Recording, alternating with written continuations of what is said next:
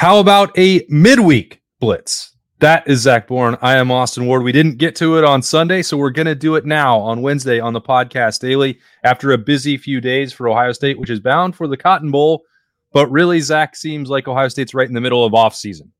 I thought you were going to tell me like the season starts next week because that's how excited I am for next football season already. Like, you know, I, I know, I know a bunch of Buckeye fans are excited about New Year's Six Bowl. I know, you know, Ryan Day and the coaching staff and the players take uh, a New Year's Six Bowl. Um, they don't take it for granted. They don't take it lightly. Like it's a great opportunity for them. Me, I'm ready for next year already. Like, get me to training camp, get me there. I'm ready. I want it to be August. I'm ready for football season. All right. So Zach is skipping the Cotton Bowl. He doesn't want to see, you know, a look at the future. Devin Brown, Lincoln Kienholz playing in that game. Just fast forward. Get to spring ball, get to training camp in September next year. No interest in this game, right? Well, you know, this is the thing. I, I, hate to say it. You know, I, I grew up on, you know, January 1st being the day, right? You got the Rose Bowl, the Orange Bowl, a Sugar Bowl. I mean, everything was on January 1st, right? So I grew up on – those games having so much meaning. But let's be honest. I mean, now we've gotten to a point in college football where college football playoff is really what matters, right? And then you want to start talking about next year, and you've got uh, you know, a, a, playoff of 12 schools, then you're like, oh, here we go. And now that's what it's all about. So it's like all this buildup especially with this being the last year of the Final Four and looking forward to a to a 12 team playoff next year, just seems like the the lackluster New Year Six games have just kind of fallen to the wayside. Yeah, they've they've run their course. They've lost their value. Uh, it's really unfortunate that we don't have that 12 team playoff in place now. This would have been a great year for it. I think not just for Ohio State, but probably for Florida State, which deserve to be in it. But that's a conversation for a different day. We don't have to argue about the selection committee. I do enough of that in other places. But as the Buckeyes do go through this December, Zach, uh, Ryan Day talked on Sunday. We haven't seen any coaching changes at this point to the staff. You know, Day said when I asked him about it, he'd consider, oh, well, the fact that you can recruit right now, you have the transfer portal open, maybe that would make some sense, but he hasn't done anything at this point. The portal opened on Monday. There are 12 Buckeyes currently in there. That's a larger number than certainly in years past. I think that's probably a product of a bill coming due because they've largely done a great deal of retaining their roster over the last couple years. And then obviously there's going to be changes at quarterback starting for the Cotton Bowl, but then obviously for next year as well with Kyle McCord out. When you look at just those couple things, what's the most pressing part of managing this month, Zach? There's a lot going on this month you know? Um, i feel like you know you you look at social media and um, so many people are acting like hey this is a glorified spring game. And i don't think the coaches are going to view it that way. I think they're going to view this as being a very important game to springboard uh, the entire program into the off season into spring ball and so on. Like you want uh, you, you don't want the season ending on a bad note, right? They last year they ended on back-to-back losses. They do not want that this year again. They want um, some confidence. They want that winning feeling going into the offseason. There's obviously a whole bunch of huge decisions that Ryan Day has. I would argue that this is Ryan's most important offseason since he's been a head coach. Um, you know, and I would say Ryan, um, for those people that don't know him, I mean, you and I have um, gotten to know him pretty well. I consider him a good friend. Ryan's one of those guys that if I got in a street fight, he would be one of the first guys I call. like he's that kind of guy, right? Because he's loyal. He'll give you everything he's got. He'll fight for you. He's that guy like you want on your team. You do not want to go against Ryan. And so I think maybe that's been his biggest fault as uh, the Ohio State head coach is that you know he's fought so hard for some of these assistant coaches for some of these players um, and he is such a uh, just family guy. He's he's that he's that guy that you know when you're on your team he'll do anything for you. And so i think we finally gotten to a point within this program of he's got to make some tough decisions on guys he doesn't want on his team anymore right? And that includes players that includes coaches um, and really, he's never had to do that before. And I think that's, I don't want to call it his downfall. That's, but that's probably his one flaw is that he hangs on to things a little too, too long and he trusts uh, that things are going to turn around. He puts a lot of trust in people. Um, and so you're seeing that, right? 12 guys in the portal already. Um, granted, you know, not every not everyone uh, is going to belong at Ohio State, right? There's a lot of guys who have been in uh, in this program for a long time and feel like they want opportunities elsewhere, and by all means, great for them, right? But it's also the same thing with the coaching staff. Ryan's going to have to make some tough decisions based off the production the past couple years from some position groups on not living up to the standards at Ohio State. And so Ryan's going to have to make those decisions quickly, especially with the portal open, with uh, recruiting and officials coming up and National Signing Day coming in a couple weeks. So, um, you know, not to be long winded, there's just so many things that Ryan has to manage right now. And it's the first time where he's ever going to have to kind of make those tough decisions and tell people, hey, this isn't for you anymore. Yeah. Yeah. It's, it's a fascinating part of this offseason for Ryan Day. And I think that they're separate conversations, right? Like one are like really well compensated adults that are on the coaching staff. And the other, of course, like getting compensated to some extent. These players and NIL and the transfer portal, like they're different. I don't think the conversations are one size fits all. And they're like managing all of that is why Ryan Day makes $10 million a year because of the immense challenge of doing so the coaching staff side is I think where I like as we've gone through this week, like that's where I'm more interested in what happens and and the timeline for doing so. Because when we look back and like it's a week and a half since Ann Arbor and if one play goes different we're not having any of these conversations. But you know we talked about the early interception you know from Kyle McCord and this is several years into it with Corey Dennis who has nobody else you know banging down the door to try and hire him away. And, you know, uh, is he the most experienced or best Ohio State level coach that could be out there? I don't know. That's not, I'm not in the meeting room. I can't really answer that. But it seems like the development this year for both, you know, Kyle McCord or Devin Brown, uh, it, was it the same from previously when you had CJ Stroud and Justin Fields and like truly gifted generational talents? I would say on paper, I don't, I don't think so. Parker Fleming, it seems like a more cut and dried conversation to me. The special teams have been bad for 14 games. Um, and he's making half a million dollars. Like, make that move and put James Laurinaitis on the road. And then you have other spots where there's going to have to be long, hard looks. And there have been conversations now going back for three years with Larry Johnson. And but those parts, like there were special teams issues in in the game. There were there was the costly interception in the RPO, you know, read and, and throw and all that for Kyle McCord and his position coach. And then the defensive line wasn't able to help, you know, really get off the field and impact that game uh, in Ann Arbor the way maybe Zach we had seen them do at other points throughout this year. So, like, you can't wait around forever. Like the coaching carousel is already spinning the same way that the portal is open. I, I feel like there's got to be some more urgency for Ohio State in December. And I don't know if you agree with that or not, but they're not in a playoff. They can't win a championship. The Cotton Bowl is to some extent an exhibition game. So, like, I feel like I, we should be seeing some of this stuff going on now. And I, I'm like, why haven't we? Well, the, there's two things. Is that coaches are coaches are judged off of two things and two things only: the production of your unit on the field on on game day and recruiting. Right, those two things. That's how you are judged as an assistant coach.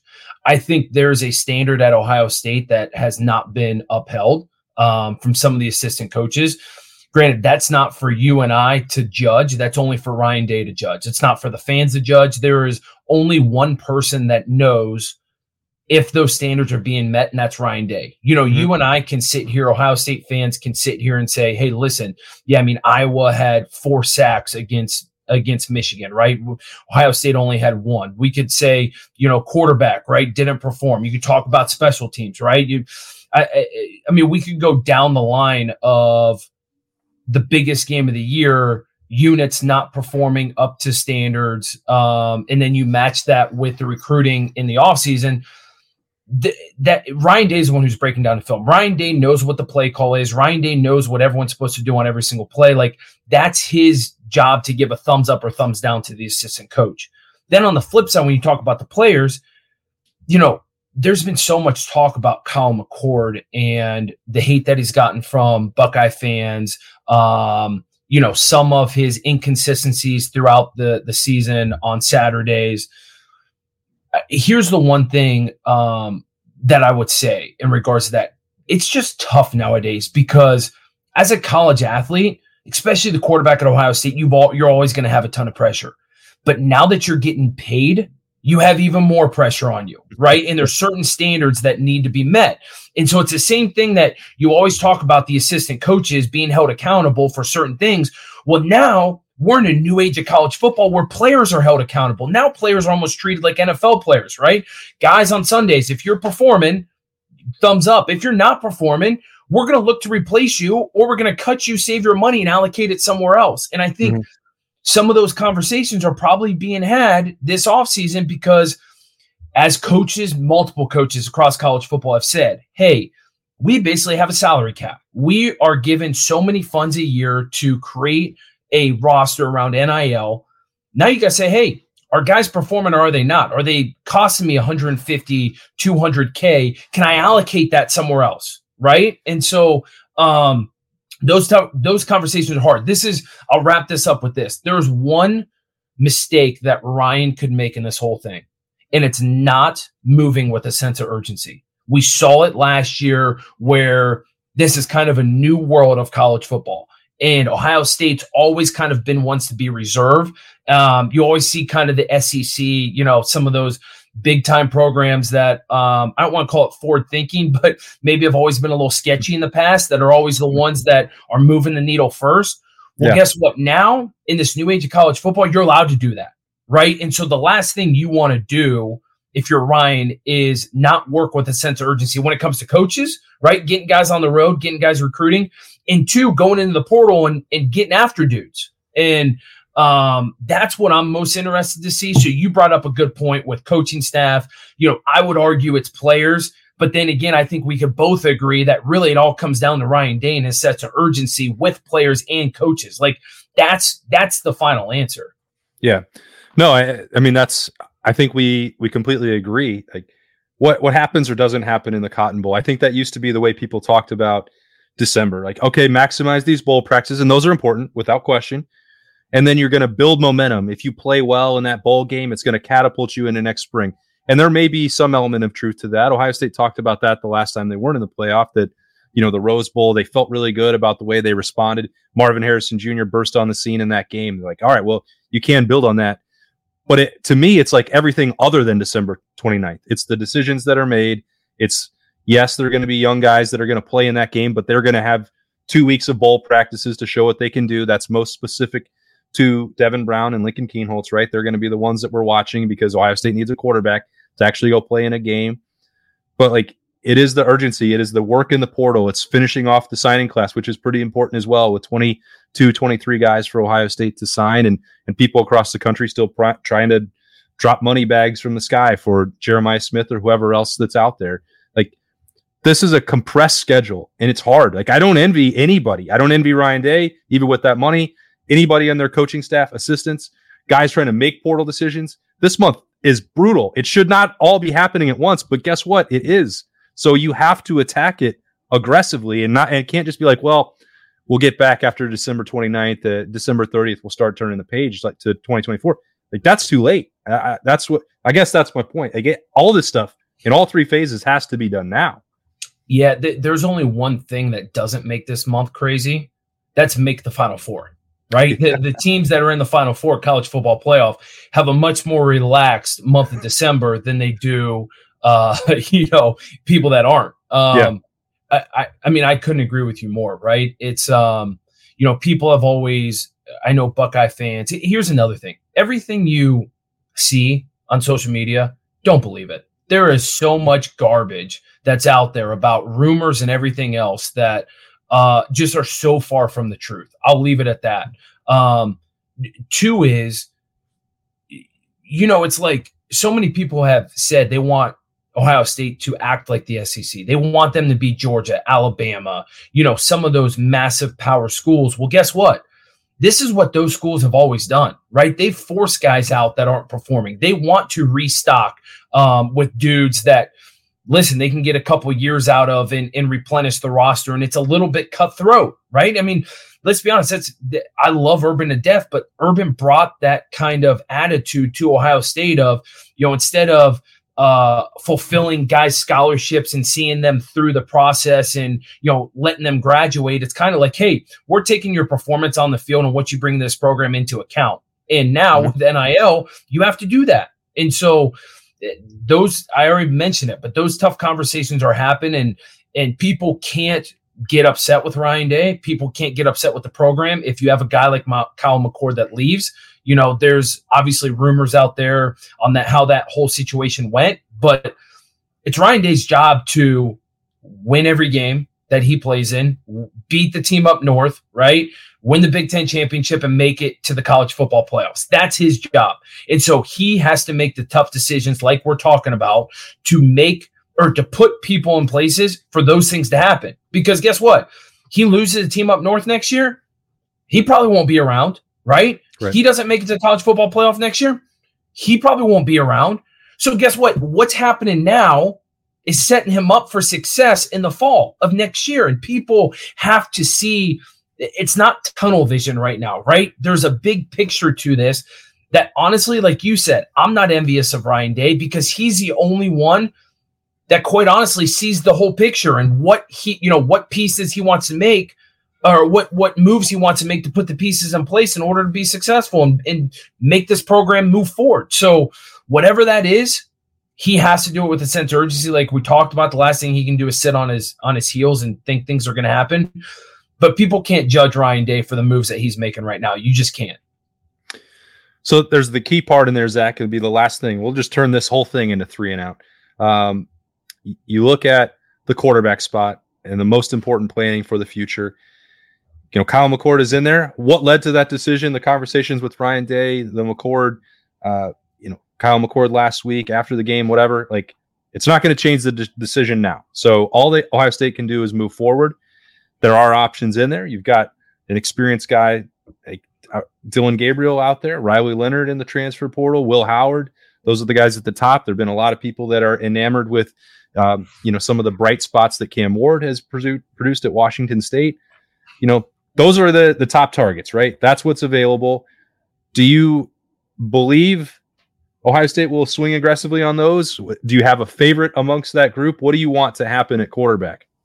Um, I definitely have a favorite. Um, do I think they swing? I hope they do. You know, it mm-hmm. goes mm-hmm. back to um, my my point of saying Ohio State's never really been the aggressor in college football. They've never been the ones, you know, that kind of swing first. They're always conservative from that standpoint.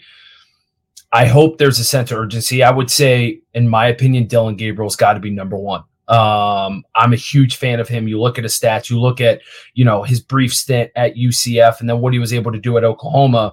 I mean, if they have any kind of defense at Oklahoma this year, they could be, oh my God, they could be undefeated in the college football playoff, right? right. Um, so I, I, love what Dillon Gabriel brings. I also love the fact that Dillon Gabriel is a lefty.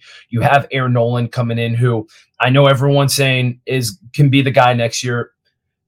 You can't. A freshman quarterback's not going to be ready. Just not going to be ready. And so Air Noland's not going to be the guy next year. Granted, could he get a bunch of um, practice? Could he get a bunch of reps? Could he grow astronomically as a quarterback next year? Yes in my opinion, you bring in Dillon Gabriel, who's a lefty. Air Noland's a lefty, right? Dillon Gabriel's a one year lease. Guess what? Come in, maybe bringing a guy like Dillon can bring Emeka Egbuka back, right? Can hey, TreVeyon Henderson's like, I got a guy who can use his feet, who can throw it. Maybe I'm going to come back, right? Mm-hmm. It, that name's going to entice some guys to think differently about the NFL draft.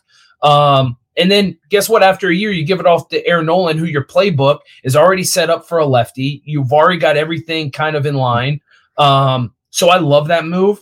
I would say my second would probably be Will Howard. I love, you know, what he is able to bring. I think if you were to ask some people inside the Woody, Will Howard might be number one pick on on some of those people's boards, um, just because the leadership, the style of play that he has, um, and obviously you you, you know I, all the rumors are out there. They're looking at Riley Leonard. Um, you know, I think he's a really good player when healthy. I think there's got to be some question marks about that. Um, and then the the the rumors are swirling about Cam Ward. I know everyone thinks like he's the slam dunk, he's the number one choice. It goes back to kind of the rumors that I was talking about. I you know I think he's a great quarterback, but does he fit what Ohio State's probably trying to do at this point in time? I don't think so. Right. Yeah, I mean, I think that you and I've probably talked to some similar people about Cam Ward. We, who knows what? I mean, Ohio State's going to almost certainly have to wind up with someone from the portal, right? Like that's For they sure. lost one, so you have to bring one in. They're trying to get to four. They lost a veteran. They're going to want a veteran. So, you know, I think in that pecking order, Cam Ward does not sit at number one, number two, or number three. But as we're saying, you can't just only focus on one. Like you're gonna, you'd like to go in that order and get your first choice, but I, I don't know what's going to happen throughout this month. I don't know where. I mean, if Dillon Gabriel he's taking a visit to Oregon, Riley Leonard's taking a visit to Notre Dame. Is Ohio State going to be able to get that done in the next week or two with any of those quarterbacks? Do they wind up in a situation where suddenly Cam Ward is is there and is the best uh, option on the board left? I mean, I, I don't know. I'm not making a prediction, but I think if you your point is if you're going through that pecking order, he's not number one the way I think people maybe outside the Woody view. Like that's not my understanding. Correct, and and we don't know that but just from things we've heard. And I think if you look at what Ryan Day has been trying to do the past couple years, you look at CJ Stroud, right, for two years. You look at Kyle McCord. Like Cam Ward's a great football player, but you obviously can't revamp your entire system for just a quarterback on a one year rental, right? You got to find someone who um, who's going to fit into your program, going to fit into what you want to do. And I just think I don't think well I don't think Cam Ward is one of those top guys. You look at the other three of you know Dillon Gabriel, Will Howard, uh, and Riley Leonard. And it fit. It's more of a plug and play, uh, and be able to put him into the system that's already there, and be able to set the guys up behind him like a young Lincoln Kienholz, like mm-hmm. Air Noland, like it's going to fit their style of play of, as well. You know, Cam Ward's going to, yes, he can throw it, but he's going to want to run it. You know, like you look at Lincoln and Air, like yes, they can run, but they want to throw the football. Like that's right. that that's why Ryan Day went out and, and got those guys because they more they are more passers than they are runners, but they have the running capability. All right. So yeah, we could keep going on what needs to happen in December for probably two or three more hours, but we're not going to. The Blitz is a quick hitting show, quicker than that. And we'll have Zach back because things are probably going to change fast. We'll do it again next week as long as Zach is willing. We'll break it down uh, on the podcast. I'm there, man. I'm ready. Like I said, I'm ready for football season. Like I'm ready to ramp this thing back up again. Like give me another 12 weeks. I'm ready. I think you're ready for the end of the month where we have always that last week. I'm at the bowl site and we wind up doing like a show while you're on a boat somewhere. I think that's what you're ready for now. I will be. I will be on a boat this year. I can't wait. You've South Florida, man. You're calling my name, especially today. Columbus, freaking raining, snowing. I'm ready for some South Florida sun. All right. Well, that's coming. And so is some beautiful weather, hopefully, in Dallas as Ohio State gets ready for the Cotton Bowl and an interesting month uh, for the Buckeyes overall. Appreciate Zach Boren, as always, for jumping on uh, with a midweek blitz on the podcast daily. He's Zach. I'm Austin Ward. We'll talk to you later.